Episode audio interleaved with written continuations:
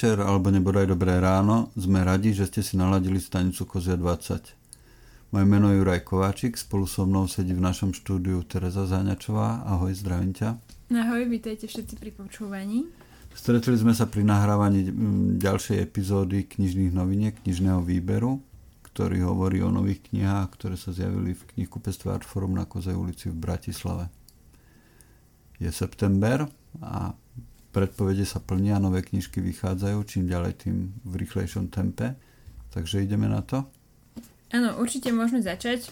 Dnes sme si namiešali uh, taký zaujímavý knižný koktejl uh, mnohých kníh, ktoré sú na hranici viacerých žánrov a hneď prvá, ktorú predstavíme, presne spada do tejto kategórie a je to kniha, ktorá sa volá Limonov je to novinké vydavateľstva Absint, patrí do edície 100%. Ak túto edíciu už trochu poznáte, tak asi uh, viete, že ten úvod, ktorý som spomínala, je úplne pravdivý, lebo je to doslova edícia, ktorá sa vyznačuje uh, tým, že v nej vychádzajú knižky, ktoré sú, nie sú až tak úplne ľahko zaraditeľné žánrovo. A najčastejšie sa tak pohybujú možno medzi nejakým životopisom a románom a, alebo prípadne nejakými inými takými žánrami pre, premielajúcimi sa medzi beletriou a nejakou literatúrou faktu. No a táto kniha Limonov je presne tá, uh, životopis lomeno román, uh, volá sa podľa pána s menom Eduard Limonov, čo je teda tiež jeho pseudonym. Je to človek s pestrým životom, povedzme to tak. Uh, konec koncov uh, nemôže to byť ani inak, pretože inak by asi o ňom autor nezvládol napísať vyše 450 strán. A um, je to kniha, ktorá veľmi ťažko sa o nej hovorí a našťastie si to myslia o nej aj mnohí recenzenti, pretože keď som sa začítala do niektorých recenzií, tak uh, tiež mali teda problémy úplne zaradiť tak uh, snad mi posluchači uh, odpustia možno trošku také rozpačité vyjadrovanie sa k tejto knihe. Začneme teda tým, kto bol ten Limonov a prečo by nás vlastne možno malo zaujímať, že čo to bolo za človeka. Bol to pán, uh, ktorý sa narodil, myslím, v Rusku. Potom z rôznych dôvodov tam bol skrátka perzekovaný, odtiaľ odišiel do USA, pracoval na Manhattane ako komorník, tam mu to tiež počasie prestalo vyhovovať. Začal sa zaoberať myšlienkou, že sa vráti do Európy, ale keďže e, do Ruska sa stále vrátiť nemohol, tak sa presídlil do Paríža. No a potom vlastne v 90. rokoch sa presťahoval naspäť do Ruska, lebo teda už situácia politická teda najmä mu to, mu to umožňovala. No a za, za ten čas stihol toho naozaj e, mnoho, okrem toho, že vykonával rozličné zamestnania, tak sa pokúšal byť aj, alebo teda nie pokúšal, ale bol aj, bol aj básnikom, snažil sa teda etablovať ako, ako básnik, takisto napísal svoju vlastnú autobiografiu, ale to bolo teda až neskôr, ale teda to, tým písaním sa zaoberal dlhodobejšie. V 90. rokoch e, išiel bojovať do juhoslovanských vojen na stranu Srbska, čo je tiež také celku zaujímavé. No a nakoniec, e, keď teda sa už vrátil do Ruska, tak sa stal veľkým Putinovým odporcom, založil Národnú bolševickú stranu, politicky vlastne tak akože aj ten, ten autor toho, tohto, tejto knihy ho vlastne tak tam kladie si otázku takú možno úvahovú, že či si tou stranou teda nasadil kráľovskú alebo šašovskú korunu, takže to je, to asi hovorí za všetko. Je to teda človek, ktorý asi úplne na rovinu nedá sa so všetkým súhlasiť, čo robil vo svojom živote. To je asi zrejme aj z toho jeho životopisu, ktorý som sa tu snažila uh, prerozprávať, lebo teda zažil toho skutočne mnoho a ak v niečom vynikal, tak to bola práve tá jeho zásadovosť a presvedčenosť o svojich názoroch, takže bol taký veľmi, veľmi nekompromisný tento Eduard Limonov Môžeme sa ešte možno pozrieť aj na toho autora tejto knihy. Tým je Emmanuel Carrer. Je to, je to francúz. Narazil teda od Limonova ešte žije. A stále, stále tvorí. Je to teda spisovateľ. k Rusku má dobrý vzťah, pretože jeho mama vlastne je historička, za, zaoberala sa východnou Európou, najmä Ruskom a takisto hovorí po rusky, mal myslím, že nejakých uh, príbuzných vzdialených v Gruzínsku, takže k tejto lokalite má ako taký v podstate pozitívny vzťah, aj tam strávil nejaký čas a tak ďalej a v podstate on aj v úvode hovorí, že išiel, nejak sa, nejak sa vybral kvôli niečomu do Moskvy, tiež chcel o niečom písať a vlastne natrafil prvýkrát na tohto Limonova, že on ho vlastne stretol aj osobne. A potom sa, potom sa až rozhodol, že, že o ňom bude písať knihu. A vlastne sám ten autor, ten Emmanuel Carrer ako by sa nevedel rozhodnúť, že či je toto vlastne román, alebo je to životopis, alebo je to životopisný román, alebo niečo skrátka ešte medzi tým. Lebo aj v jeho vyjadreniach je to také mm, veľmi nejednoznačné. Z jednej recenzie, ktorú z okolností písal Julian Barnes v roku 2014 mm-hmm. na túto mm-hmm. knihu, nájdete ju inak na stránke uh, The Guardian, ak by ste si chceli vygoogliť, tak vlastne tam, on tam uvádza, že uh, Emmanuel Carrer najprv napísal knihu o Limonovovi a potom išiel za Limonovom a uh, spravil s ním rozhovor, čo je také ako keby pri tých životopisoch uh, postavené na hlavu. Obratené poradie. Presne tak, obratené poradie. No a Barnes, neviem teda, že či mu to vytýka, alebo ho za to chváli, ale uh, vlastne hovorí, že ten Emmanuel Carrier uh, do istej miery alebo do značnej miery uh, pri písaní tejto knihy vychádzal z Limonovej vlastnej autobiografie a Barnes si tak kladie otázku, že či to nie je akože trošku také naivné veriť tomu Limonovi, že všetko, čo o sebe napísal, bolo pravda a stalo sa to presne tak, ako sa to udialo. A takže toto by, tento tento poznatok ako keby nahráva možno viacej e, tomu označeniu románové spracovanie, než to životopisné faktografické. No, počerknime to celé, zhrňme to. Je to zaujímavá kniha o zaujímavom človeku, dokonca aj autor je zaujímavý. A aby som si našla nejaké iné prídavné meno ako zaujímavý, tak ja si myslím, že ho treba čítať preto, lebo je dobré občas sa konfrontovať s ľuďmi, ktorí sú možno v istom zmysle taký radikálny alebo zásadový a pozrieť sa na to, že z čoho vlastne tá ich radikálnosť a zásadovosť vyviera a možno si položiť otázku, ako by som sa ja zachoval v, to, v tej situácii, v ktorej sú oni. Uh, tak, tak som si to nejak tak jak za seba, akože keď som sa nad tým zamýšľala, že čo po takomto rozpačitom uvedení si ten poslucháč, ktorý nás teraz počúva, má z toho zobrať, že prečo by si to mal prečítať, tak mne sa to, mne sa to teda javí, javí, že je to takto. A kniha je to napísané skutočne veľmi, veľmi románovo, opäť sa teda k tejto dichotomii tak nejak uh, utiahnem, lebo aj Julian Barnes sa vlastne nazval, že page turner, že tak akože rýchlo sa to číta, že máte chuť čítať ďalej, uh, otočiť ďalšiu stránku, vedieť, uh, čo sa stane v ďalšej kapitole. Takže um, ja, ja, čo som sa zatiaľ začítala, tak uh, súhlasím. Tiež sa mi zdalo, že, že ten ka- kariér to napísal teda veľmi, veľmi zručne.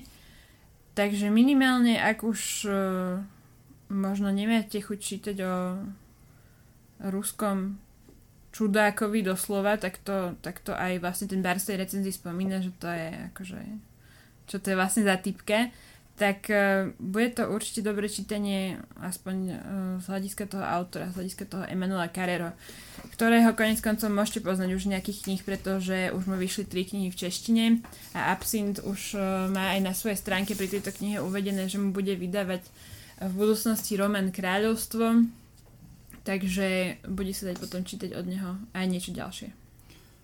Ja mám tejto knihe takú zábavnú príhodu. Ona je to naša kniha mesiaca, čo znamená, že ak si ju kúpite, kúpite v knihkupectve alebo v našom internetovom obchode, tak nej dostanete knižný darček v priebehu mesiaca september. A my sme samozrejme tú knihu promovali na Facebooku a tá titulná fotografia, na nej je zachotený ten samotný Limonov, predpokladám, on je teraz ma napadá, nie je úplne nepodobný Belmondovi v niečom. Nie, nie výzorom, ale charakterovo, alebo takým tým, takým tým, takým tým mužským nasadením. A je odfotený na tej titulnej stránke s cigaretou. A Facebook nám zamietol tú reklamu, pretože sa vraj jedná o, o propagáciu tabakových, tabakových výrobkov. Neprešlo to ani cez, cez posúdenie cez človeka potom. Bolo to zamietnuté aj druhýkrát. No každopádne vyzerá to, že to je veľmi nevšedný príbeh a rozhodne tá kniha nie je, nie je propagáciou tabakových výrobkov. Toto riziko tam nie je. Rozhodne nie. Ale keď už si teraz spomenul, že je to naša kniha mesiaca, tak možno by sme mohli spomenúť aj, tie, aj tú knižku, ktorá vlastne je um, ako darček. Tiež je teda z edície 100%, uh, je to teda taká trošku staršia knižka, volá sa Rozbitý pohár. Mm-hmm. Uh, napísal ju, myslím, konžský autor Alen Mabanku.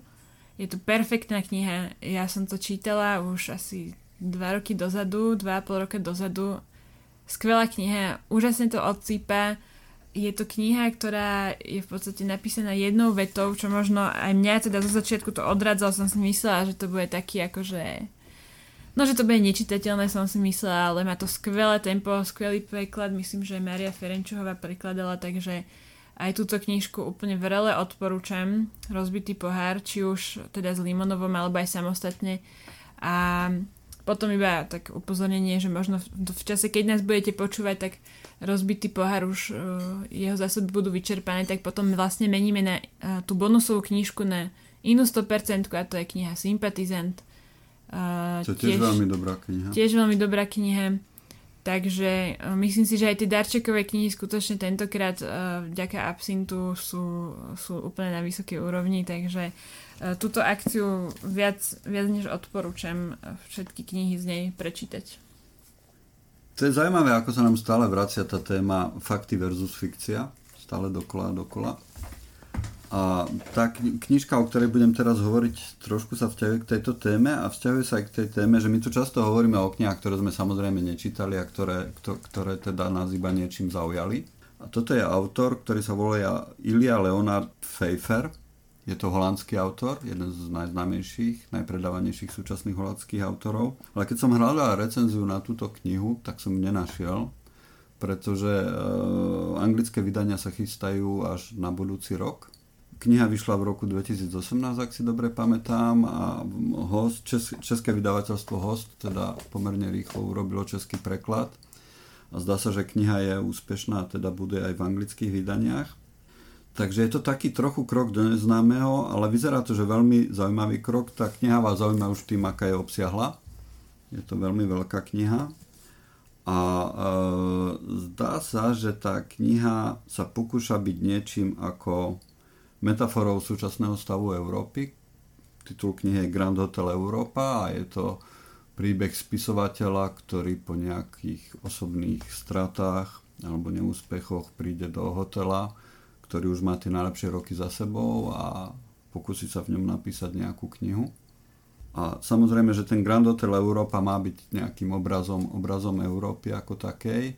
Hotel nedávno kúpil nejaký čínsky investor a teda, teda začína, začína tam meniť veci na svoj obraz.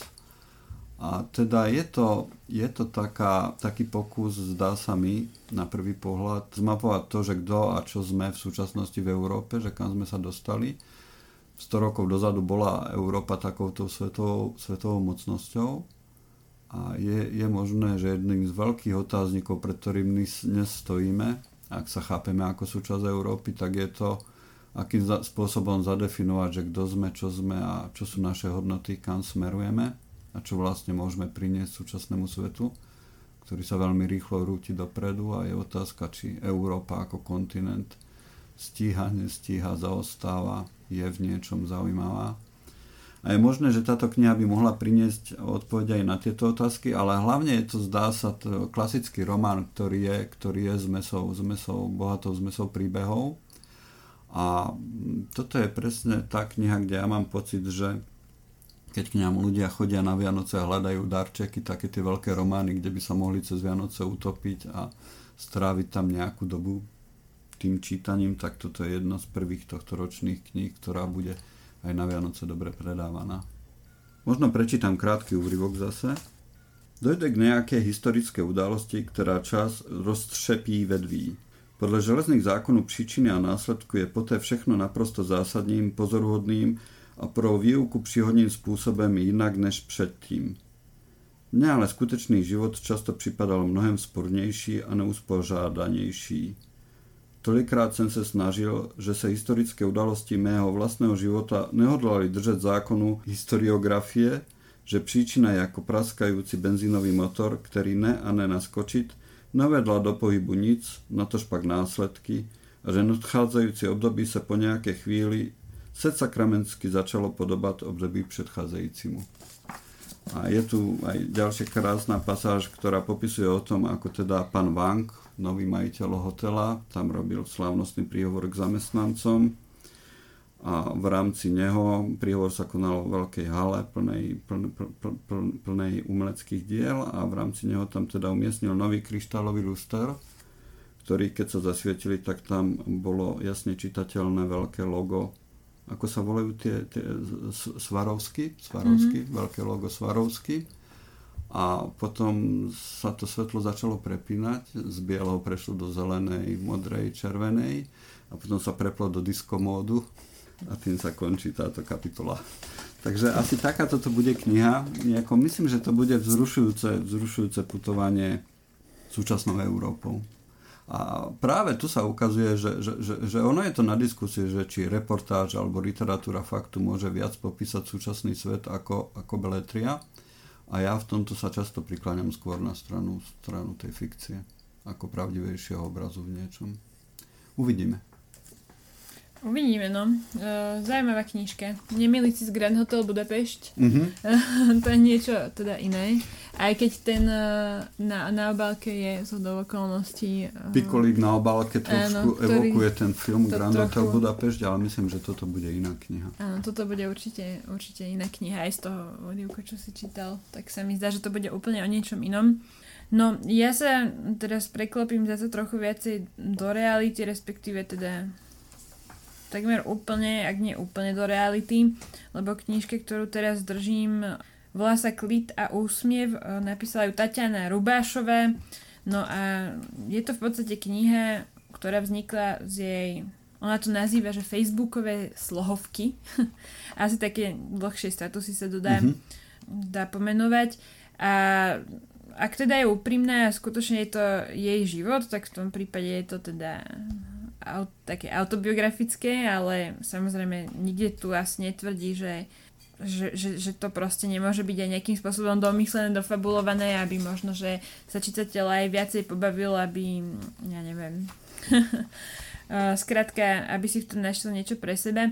Ja som tú knižku teda prečítala, je to veľmi útla kniha, nemá ani 90 strán a skutočne sú to také, také výjavy zo života, také udalosti, v niečom také emblematické, že keď uh, si to človek prečíta, tak myslím si, že sa v tom ľahko akože nájde. Obzvlášť teda si myslím, že ženy uh, v, v mojom veku, ja som teda o rok mladšia ako autorka, čiže také 30 plus, tak, uh, tak sa v tom úplne, úplne nájdu. Je tu kadečo, sú to také skôr skôr ženské témy, asi v tej prvej polovici, v tej druhej polovici viacej už možno hovorí, ona tam potom otehotnila a porodila, narodila sa jej dcera, tak akože aj takú skúsenosť s týmto. Myslím si, že, že, že ženy v tomto veku absolútne, to je asi druhá väčšina, uh, si vie, vie predstaviť seba teda v tejto situácii. takže, takže si myslím, že to sú veľmi také zo života. Mňa to bavilo, aj je to vtipné, myslím si, že používa zaujímavý jazyk, skutočne také lahučké, také blogové výstupy a aj ten možno život s partnerom a potom akože teda nebola som ešte tehotná, nemám deti, ale e, nejak ma to tak ukludnilo, že Tatiana Rubašová má pocit, že to e, budem prežívať podobne ako ona, až sa mi to teda raz stane.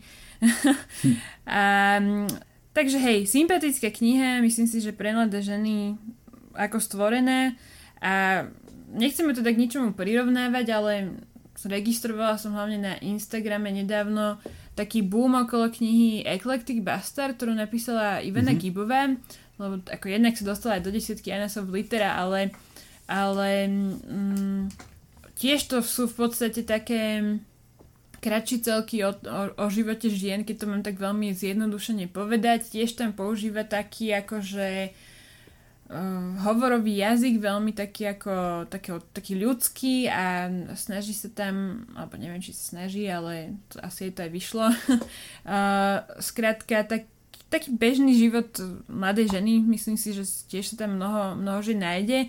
Uh, ja som to Eclectic Bastard začala čítať, ale musím povedať, že s touto Tatianou Rubešovou tam som sa asi trochu viacej našla. Uh-huh. Uh, takže pre mňa táto Tatiana, hovorím, asi, asi píše, píše mi z duše. Takže veľmi pekná utla knižka aj na pobavenie, aj na odľahčenie a uh, možno preto mi aj tak dobre sadla, že teraz ako bola proste to, dlhé obdobie tej, tej korony a možno, že tie kontakty niektoré s kamarátkami nejak tak ochabli, tak možno, že niekto, čo mi takto teraz proste povie, že áno, ja to tiež tak prežívam, je to v pohode, tak vlastne, že to sa mi na tom asi tak páčilo. Takže hej, je to taká kamarátka v knižke a áno, klid a úsmiev sa to volá a myslím si, že po prečítaní budete mať naozaj klid a úsmiev. Takže, takže odporúčam. A je to vydavateľstvo Take, Take, Take, takže veľmi zaujímavá grafická úprava. Celá je fialová tá kniha uh, ilustrované dokonca vnútri uh, Terezou Šiklovou, takže je to, je to sem tam aj, no, sú to, sú to také zaujímavé ilustrácie. No, znie to veľmi lákavo, tak aký sa, ako si to popísala, musím si to pozrieť a celkovo podľa mňa je fascinujúci ten vzťah literatúry a internetu alebo sociálnych sietí dnes. Len e, jedna vec, čo som hľadal a myslím, že som nenašiel zatiaľ, existuje nejaké miesto, kde sa e, takýmto spôsobom prezentuje poézia, existuje na Instagrame nejaké uh,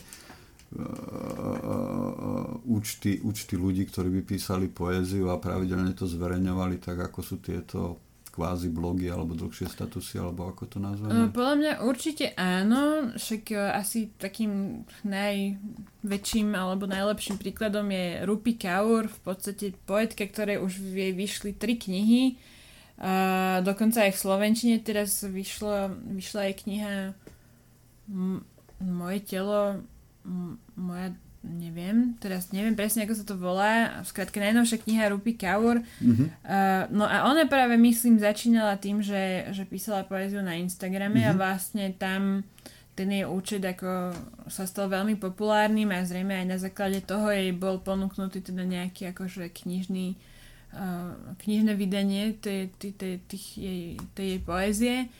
A akože zo slovenských tiež, no prvé, čo mi napadá, je čistá duša, že konec mm-hmm. koncov tiež mm-hmm, áno. tento, A to nevieme... to bola tiež Instagramová záležitosť? To bola aj... sa Instagram je mimo mňa Myslím úplne. si, že aj Instagram, aj Facebook, ale mm-hmm. skrátka sociálne mm-hmm. siete a ale teda neviem, no či to už sa nechcem zachádzať asi do toho, že čo je, mm-hmm. je poézia, mm-hmm. čo je dobrá poézia, to teda vonkoncom nechcem hodnotiť, lebo Áno. Uh, ani sa na to necítim a ani to sa v tej poézii až tak veľmi nevyznám. Ale je to teda jeden z takých, neviem teda vôbec, či je za tým muž, žena, kto, skupinka možno. Mm-hmm. Uh, a tam Čisté duše tiež vlastne už vydal, alebo vydala, myslím, dve knihy, takže mm-hmm. to je taký slovenský prípad, ale to sú také najznámejšie, hovorím, ja sa v tom až tak mm-hmm. veľmi zase neorientujem, ale určite také sú a možno, že naši poslucháči aj vedia. Áno, dajte nám vedieť, ak viete o niečo, mohlo by to byť zaujímavé začať to sledovať pravidelne. Teda Instagram je trochu mimo mňa, ale možno to by bol jeden z motivov, prečo ho začať sledovať. No možno áno. Možno áno. Ja si myslím, že na Instagrame sa dnes nájdú... Také to je možno také pochabe hľadať na Instagrame slova a nie obrázky. no, ale pri tomto mi napríklad napadla, už som to tuším raz niekde spomínala, to Patty Smith, čo mm-hmm. je mhm. vlastne teda spevačka, hudobníčka, mm-hmm. skladateľka.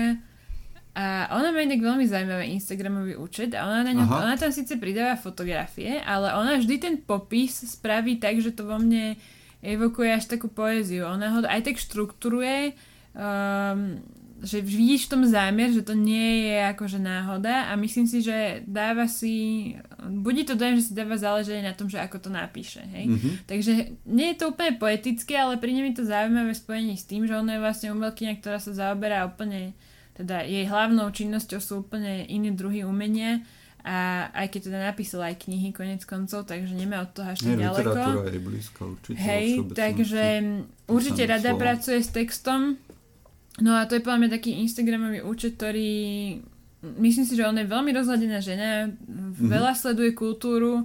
Veľa vecí som sa odtiaľ dozvedela, akože aj o hudobníkoch, aj teda aj o rôznych iných umelcoch, takže už aj z toho dôvodu je to možno zaujímavé si, si to občas pozrieť, čo ona príde. A väčšinou si to teda naozaj prečítam, že aj čo tam píše. Tak možno takže... si musím dať Instagram na plochu telefónu a začať to sledovať pravidelne, lebo v no. súčasnosti no. to mám zašité tam niekde hlboko. No tak skús tu Petty Smith, to sa ti Skúsim bude páčiť. Petty Smith, dobre, dobre, díky za tip. Takže dostávame sa už k literatúre faktu, asi už, ale ešte nebude to úplne jednoznačná literatúra faktu, prídeme k tomu, ale začneme pomerne jednoznačnou. Opäť vydavateľstvo Host, kniha sa volá Prežít autokracii, autorka je Maša Gessen, a ona sa preslavila takým spôsobom, že keď nastúpil Trump do prezidentskej funkcie, potom ako vyhral voľby, tak veľa Američanov hovorilo, že netrápte sa, to, sa, to bude dobré, lebo máme silné inštitúcie, ktoré zabránia tomu, aby robil príliš veľa hlúpostí.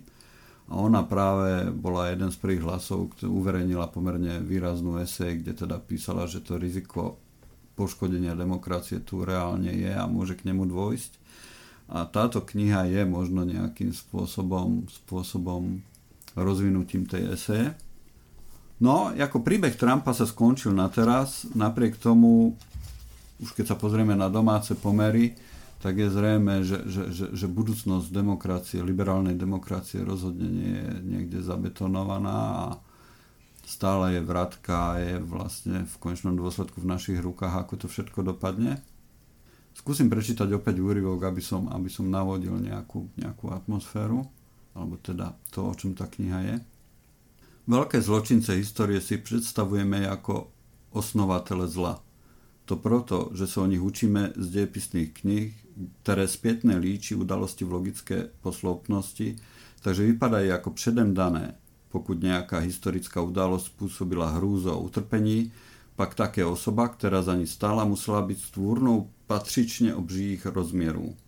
Přemítanie o katastrofách 20. století je hruzostrašné samo o sobě, strašidelnejší by bylo, kdybychom si jej měli představit, že lidstvo se dopracovalo k nejtemnejším momentům zcela bezdečne.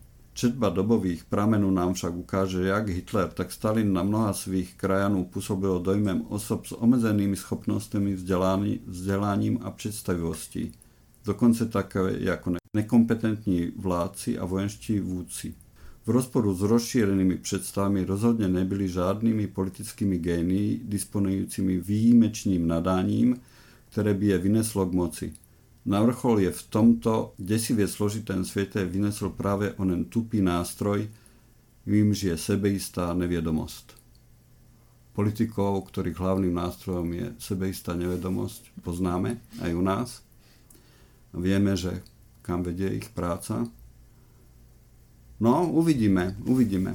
Jako toto je jedna z kníh, ktoré určite patria k tomu cvičeniu kritického myslenia, Neviem, že či môžu niečo zmeniť, ale asi je dobré, dobré, dobré, dobré ich čítať a dobré, dobré sa snažiť pochopiť tú dobu, ktorú žijeme.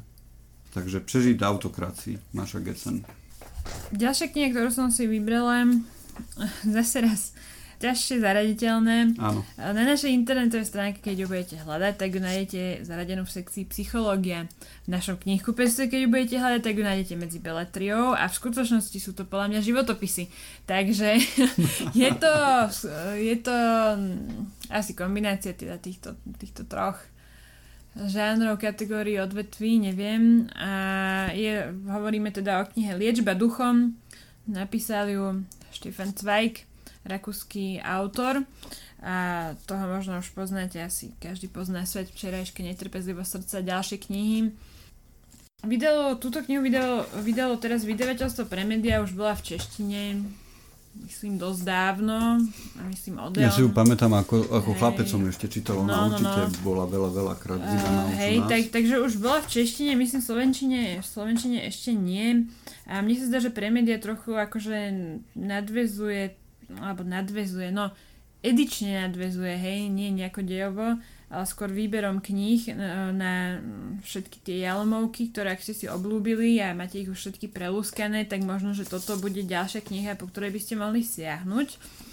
Lebo teda Zweig sa tu v tejto knihe Liečba duchom e, odhodlal v podstate na vyrozprávanie životopisov uh, troch ľudí, ktoré sú teda aj kapitolami oddelené a začnem tým tretím, ten posledný je teda Sigmund Freud. Uh, nechcem o ňom zle hovoriť, lebo kadečo, kade kto o ňom už vie, tak uh, možno, že posledné, posledných 100 strán z tejto knihy Uh, aj vy mnohí budete už o tom, to, čo si prečítate, skrátka už vedieť. Ale je to zaujímavé, že je v kontexte práve s tými dvoma predchádzajúcimi ľuďmi v tejto knihe. A prvým je Franz Anton Mesmer. A to meno vám možno je známe, pretože vám hovorí niečo pojem mesmerizmus. No a je to v podstate, áno, volá sa to teda po ňom a Mesmer bol najprv myslím vyštudoval teológiu a potom medicínu, taká celkom zaujímavá kombinácia. No a je, on teda sa zaoberal hlavne tým, že volalo sa to, on to teda nazval, že živočišný magnetizmus a v podstate sa snažil liečiť ľudí prostredníctvom tohto magnetizmu s tým, že najprv im na telo prikladal magnety, potom sa mu tak nejak zdalo, že stačí, keď na toho človeka prikladáš ruky a dokonca údajne vedel teda aj vodu nabíjať týmto živočíšnym, teda tým magnetizmom, hej, a to tiež vlastne ľudia do toho ponárali svoje končatiny chore a to ich akože malo uzdravovať. No, najprv teda francúzska akadémia vied, myslím, že ho ako potopila pod čiernu zem, že to vôbec není pravda, lebo tam mal vlastne ten magnetizmus nejako dokázať a to sa mu nepodarilo. Potom myslím neskôr sa ho niekto tak ako pokus, pokusil rehabilitovať. Neviem už celkom, ako to dopadlo. V každom prípade dodnes má svojich následovníkov. Vieme, že... Mesmerizmus kopec... súvisí aj s hypnozou, to je možno dôležité ano, povedať, že to je taká sa vec, ktorá si dodnes... Hej, hej, že v podstate dodnes sme, dodnes sme mnohých následovníkov, hlavne teda z tej kategórie, alebo no, tých takých liečiteľov, a áno, súvisí to v podstate aj s hypnozou a preto sa asi ocitol, ocitol v tejto knihe, lebo vlastne mnohí ľudia, alebo teda taký, také nejaké vedecké vysvetlenie, že prečo mu to chvíľu fungovalo a potom mu to nefungovalo je, že to bolo, bolo buď placebo, alebo že sa tým bola nejaká hypnoza, no. Takže áno, tu už možno vidíme aj to prepojenie s tým Freudom. A ako do toho zapadá um, tretia osoba, ktorá sa spomína v tejto knihe, ale v poradí je teda druhá. Uh, sa volá Mary Bakerová Ediová. To je, to tu asi teda nikto z nás o nej nepočul predtým, ako, ako sme si prečítali túto knihu. Je to žena, ktorá uh, bola pôvodne súčasťou nejakej protestantskej cirkvi. Mm-hmm. A potom sa jej stalo v živote množstvo nešťastia. Skutočne asi štyria jej najbližší ľudia postupne pozomierali ona sa ma potom ochorela, tiež sa chvíľu pokúšala liečiť na jednej mesmeristickej klinike, ale nakoniec v podstate to tak nejak uh, odsudila ako nejaké diablovo učenie. Založila vlastnú takú, neviem, sekta, církev, odnož, ťažko, ťažko povedať, lebo ja v týchto reáliách amerických až tak uh, sa neorientujem teda bola to američanka, no a tak tá, tá, jej, tá jej církev sa volá, že církev Krista vedca alebo Krista vedeckého, alebo niekedy sa prezýva aj e, kresťanská veda. No a tá je církev, akože ako, okrem toho, že zrejme má nejaké náboženské učenie, na, na základe ktorého je to postavené, tak ale vzhľadom na to, na ten kontext tejto knihy, tak je zaujímavé to, že ona teda tvrdí, že všetky choroby sa dajú vyliečiť silou vôle a že proste musíš byť dostatočne presvedčený a že budeš zdravý, no. Tak uh, ja úplne som ten životopis, našla som ju, našla som ju na internete, celkom dosť dosť som sa jej venovala, priznám sa, lebo mi to prišlo, fuh, že, že je, je veľmi zaujímavé, ako taký nejaká vec, čo sa ti stane, dokáže úplne ovplyvniť tvoj svetonázor, hej? Mm-hmm. Že, že taká, nehovorím, že to je detál, však jasné, to, že ti umrú tvoje blízky, dvaja manželia, matka a brat, tak ako samozrejme nie je maličkosť, ale že to dokáže ovplyvniť akože tvoj, tvoj názor vyslovene na celý svet, na vieru, na vedu, na v medicínu vlastne, tak e, to ma, to ma asi celku fascinuje. Ale zaujímavé na ne bolo minimálne to, že skutočne si dotiahla to až tak ďaleko, že si fakt išla za svojím a, a a bola teda ochotná a našli sa ľudia, čo ju počú, po, po, poslú, Áno, ona dokonca, našli sa ľudia, čo ju počúvali, ona založila niekoľko časopisov, ktoré sa rozličnými menami, ale v zásade si hovoria niečo v duchu kresťanská veda, hej, rôzne od také uh, verzie tohto pomenovania. A dokonca nejaký, nejaký článok, tam bol som sa začítala, že odmenili Pulitzerovou cenou, tak to ma úplne už prekvapilo, ale však nehovorím, že to je nemožné, ale myslím si, že táto kapitola aj vzhľadom k tomu, že túto ženu prakticky vôbec nikto nepozná, môže byť veľmi zaujímavá a hlavne ako sa prepojí s týmito dvoma spánmi, ktorých som spomínala skôr, tak e, to bude asi celkom, celkom zaujímavé. Táto kniha je fascinujúca, lebo ona zachytáva, myslím, presne to obdobie, že pár rokov predtým to bolo tak, myslím, že vedu robili džentlmeni a čo vlastne bola veda a čo nebola veda, bolo pomerne vágne.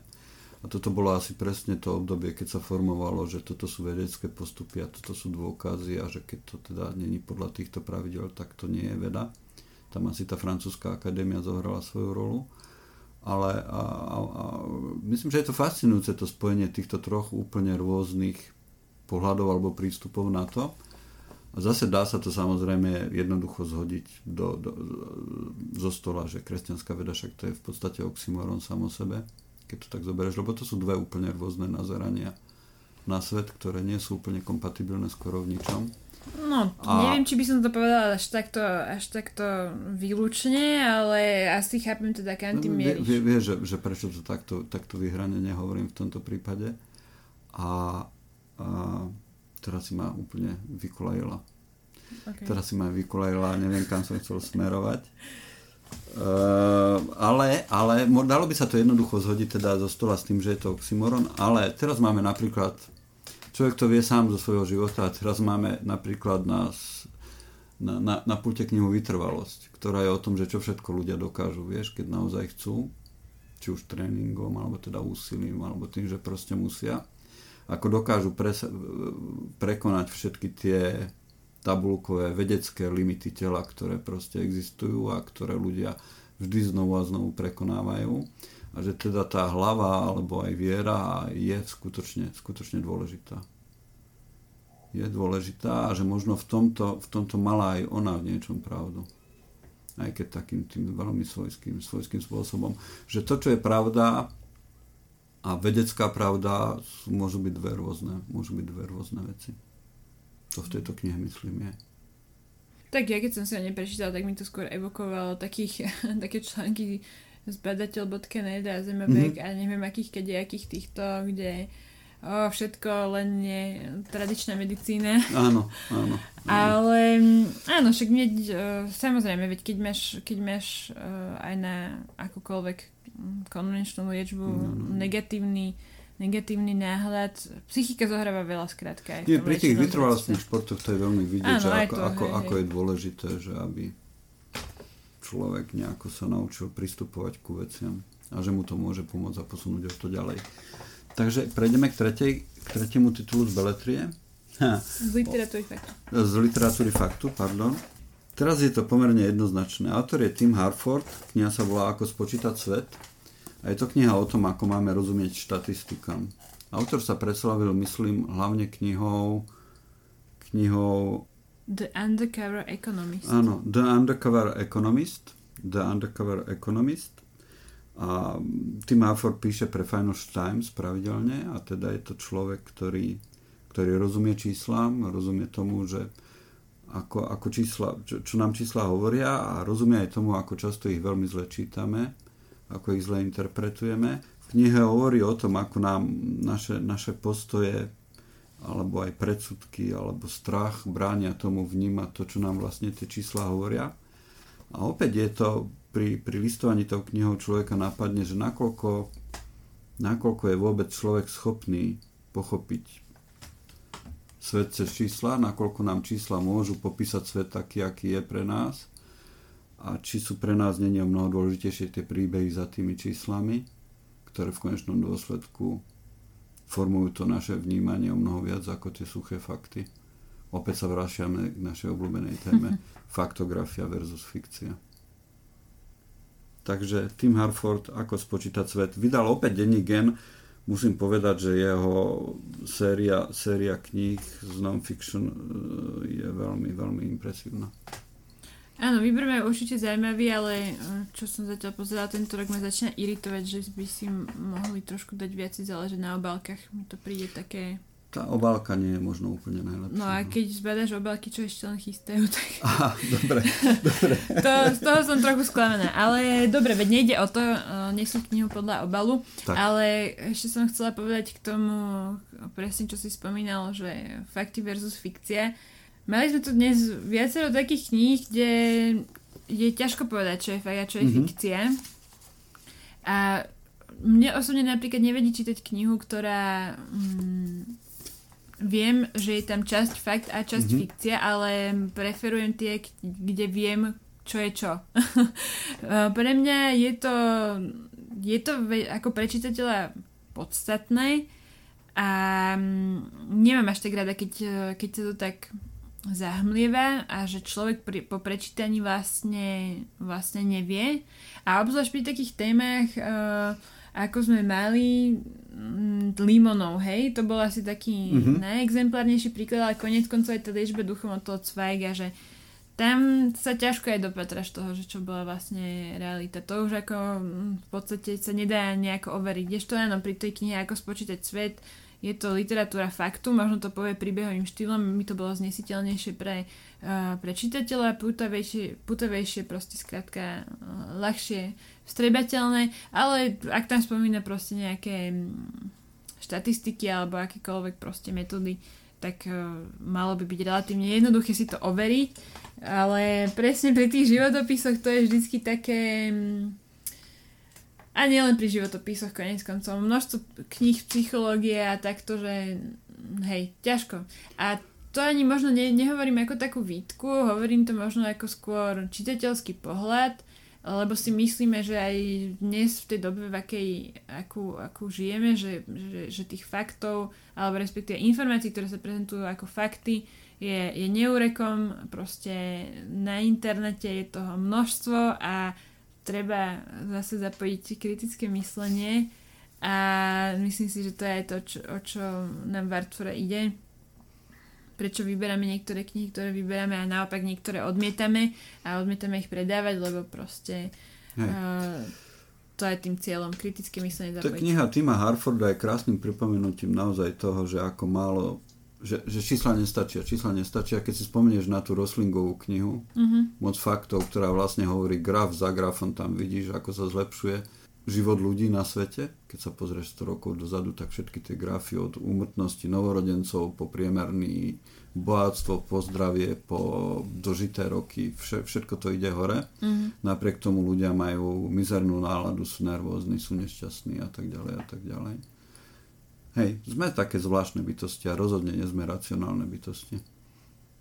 To bolo zábavné, keď som kedysi čítal knižky z ekonomie, oni sa začali začínali vetou, že ľudia sú racionálne bytosti a robia racionálne rozhodnutia a potom to, celá tá teória trhov bola postavená na tomto tvrdení. A samozrejme toto tvrdenie je absolútne nepravdivé. Ľudia sú iracionálne bytosti a robia iracionálne rozhodnutia. Áno, a konec koncov však aj tie fakty treba vedieť interpretovať, Áno. Že, že to je aj vlastne to, tá iracionalita, o ktorej ty hovoríš, že môžeš si prečítať knihu, ktorej sa dá 100% informácií overiť uh, a napriek tomu z nej môžu mať ľudia iný, iné výstupy, lebo, lebo proste tá interpretácia bude odlišná. Svet je zložité miesto. Svet je zložité je miesto, tre, treba, si, treba si dávať pozor, ale hlavne, hlavne treba čítať knihy. Tak. A na záver opäť na odľahčenie. Um, bonusová knižka. Bonusová knižka. Bonusová dvojknižka. Áno, dokonca bonusová dvojknižka. Uh, vydalo vydavateľstvo Modrý Peter, ktoré mm-hmm. tu až tak často nespomíname. Je to vydavateľstvo, ktoré sa sústreďuje na poéziu, takže ak naši poslucháči majú záujem o nejakú súčasnú slovenskú poéziu najmä, tak je asi dobré prelúskať si ponuku tohto vydavateľstva. A vydali teraz knižku, ktorá je vlastne pre deti. A z jednej strany sa volá Jemňacinky a z druhej strany sa volá Brutálničky. A autorkou je Eva Luka, ktorá minulý rok dokonca bola ocenená na festivale Novotvár takým ocenením, čo sa volá, že Zlatá vlna. Mm-hmm. Uh, teda za svoju, za svoju poéziu, konkrétne teda pre dospelých, ale, ale veď uh, to na kvalite jej diela absolútne neuberá, práve naopak. Je to teda knižka básničiek, ak to tam môžem povedať, ak to nie je handlivé vyjadrenie, ale sú to teda básne pre deti. A mňa na tom zaujalo to, že mne sa páčilo, že, že na rozdiel od mnohých knížiek, básnických zbierok pre deti, že to nie je kniha, kde, ktorá by tak prílišne zjednodušovala, ale naopak práve ukazuje deťom možno takú pestrosť toho, toho, toho, tej, tej poézie, toho žánru a skutočne aj trochu zložitejšie veci ako Rím a ABB. Mm-hmm. Uh, nehovorím, že takéto nenájdeme, ale skrátka sú tu aj, sú tu aj iné príklady. Napriek tomu ostáva hravá aj vtipná. Pri pohľade zvonku sa zdá, že tá kniha má svetlú stranu a temnú stranu. Áno, uh, presne tie jemňacinky sú také akože skôr uh, jemnejšie, ľahšie básničky a tie brutálničky to ako majú byť tie drsné. Mm-hmm. Ale no, môžeme si aj jednu prečítať z tých drsných, mm-hmm. ako myslím si, že rodičia sa nemajú čoho báť, že skutočne aj tie drsné sú skôr preto sa tvária tak drsne, lebo, lebo chcú deti pobaviť a chcú ich brať ako rovnoce, no. rovnocenných partnerov do uh, aj neviem, či to diskusie o tom, ale určite minimálne do toho sveta poézie. Myslím, že deti majú veľmi radi, keď sa s nimi nerozprávaš ako s dieťaťom. Áno. V určitom, v určitom, Súhlasím. V určitom Tak skúsme si prečítať e, z, tej, z tých brutálničiek, čo akože, aby, aby ste možno... Temná mali... stránka. Temná stránka knižky, hej. Basen sa volá Týždeň o ničom.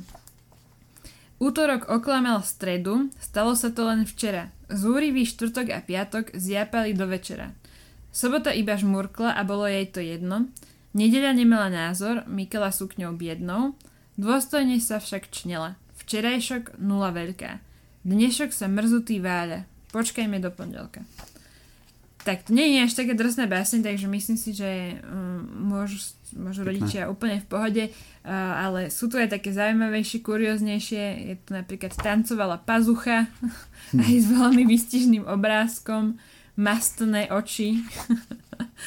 uh, a takéto čo robia ľudožrúti, akože, neviem, podľa mňa sú vtipné a ja si myslím, že keď uh, zhanete niečo pre, pre deti na všetky tie recitačné súťaže, ak to ešte existuje, tak určite si tam nájdete aj nejakého svojho favorita. Mne sa to páči, mne sa to zdá vtipné mm-hmm. a konečne niečo iné spomedzi týchto de- detských básničiek skutočne. Výborne čo povedať na záver. No, tešíme sa na knihy, ktoré prichádzajú. Jedna z nich bude nová kniha Lukáša Cabulu, na ktorú sa teda ja osobne veľmi teším. A bude aj nová kniha Vandy Rosenbergovej, myslím, čo skoro. To je ďalšia kniha, na ktorú sa teším. Takže ozveme sa vám opäť.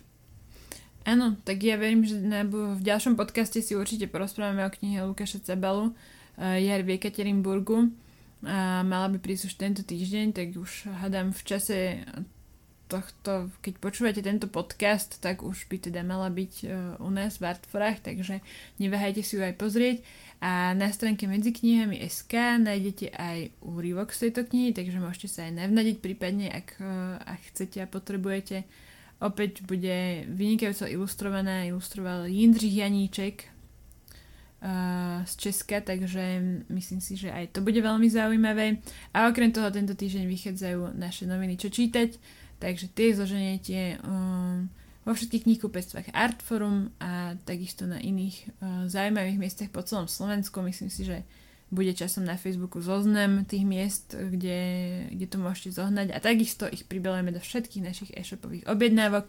Takže keď sa rozhodnete napríklad si zaobstarať tú našu knihu mesiaca Limonova, s knihou Rozbitý pohár, tak určite už dostanete aj tie nové noviny. Dobre. Dobre, takže ďakujem ti, bolo to veľmi príjemné sa porozprávať o knihách. Lúčim sa s tebou. Lúčim sa aj s našimi poslucháčmi. Počúvali ste vysielanie stanice Kozia 20. Prineslo vám ju knihkupectvo Artforum, dobrodružstvo myslenia, s ním prežívame už viac ako 30 rokov. Často, som, často, často mám nutkanie povedať 20, ale to by bolo primalo, je to už viac ako 30 rokov. Lúči sa s vami Juraj Kovačík, majte sa dobré, užívajte si peknú jeseň, dávajte si na seba pozor, opatrujte sa a hlavne kupujte si dobré knihy, nájdete ich na adrese www.artforum.sk.